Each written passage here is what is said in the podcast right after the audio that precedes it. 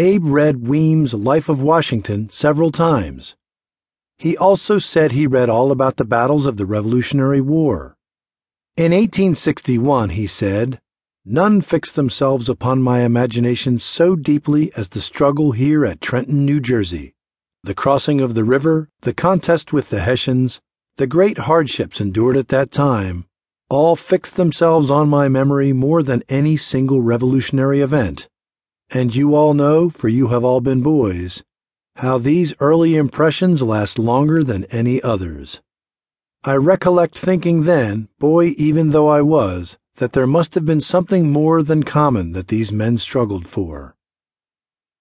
Abe liked books best that showed the triumph of good over evil. His stepmother, Sarah Bush Lincoln, said that if he liked a passage in a book, he would write it down, then he would repeat it, look at it, and repeat it.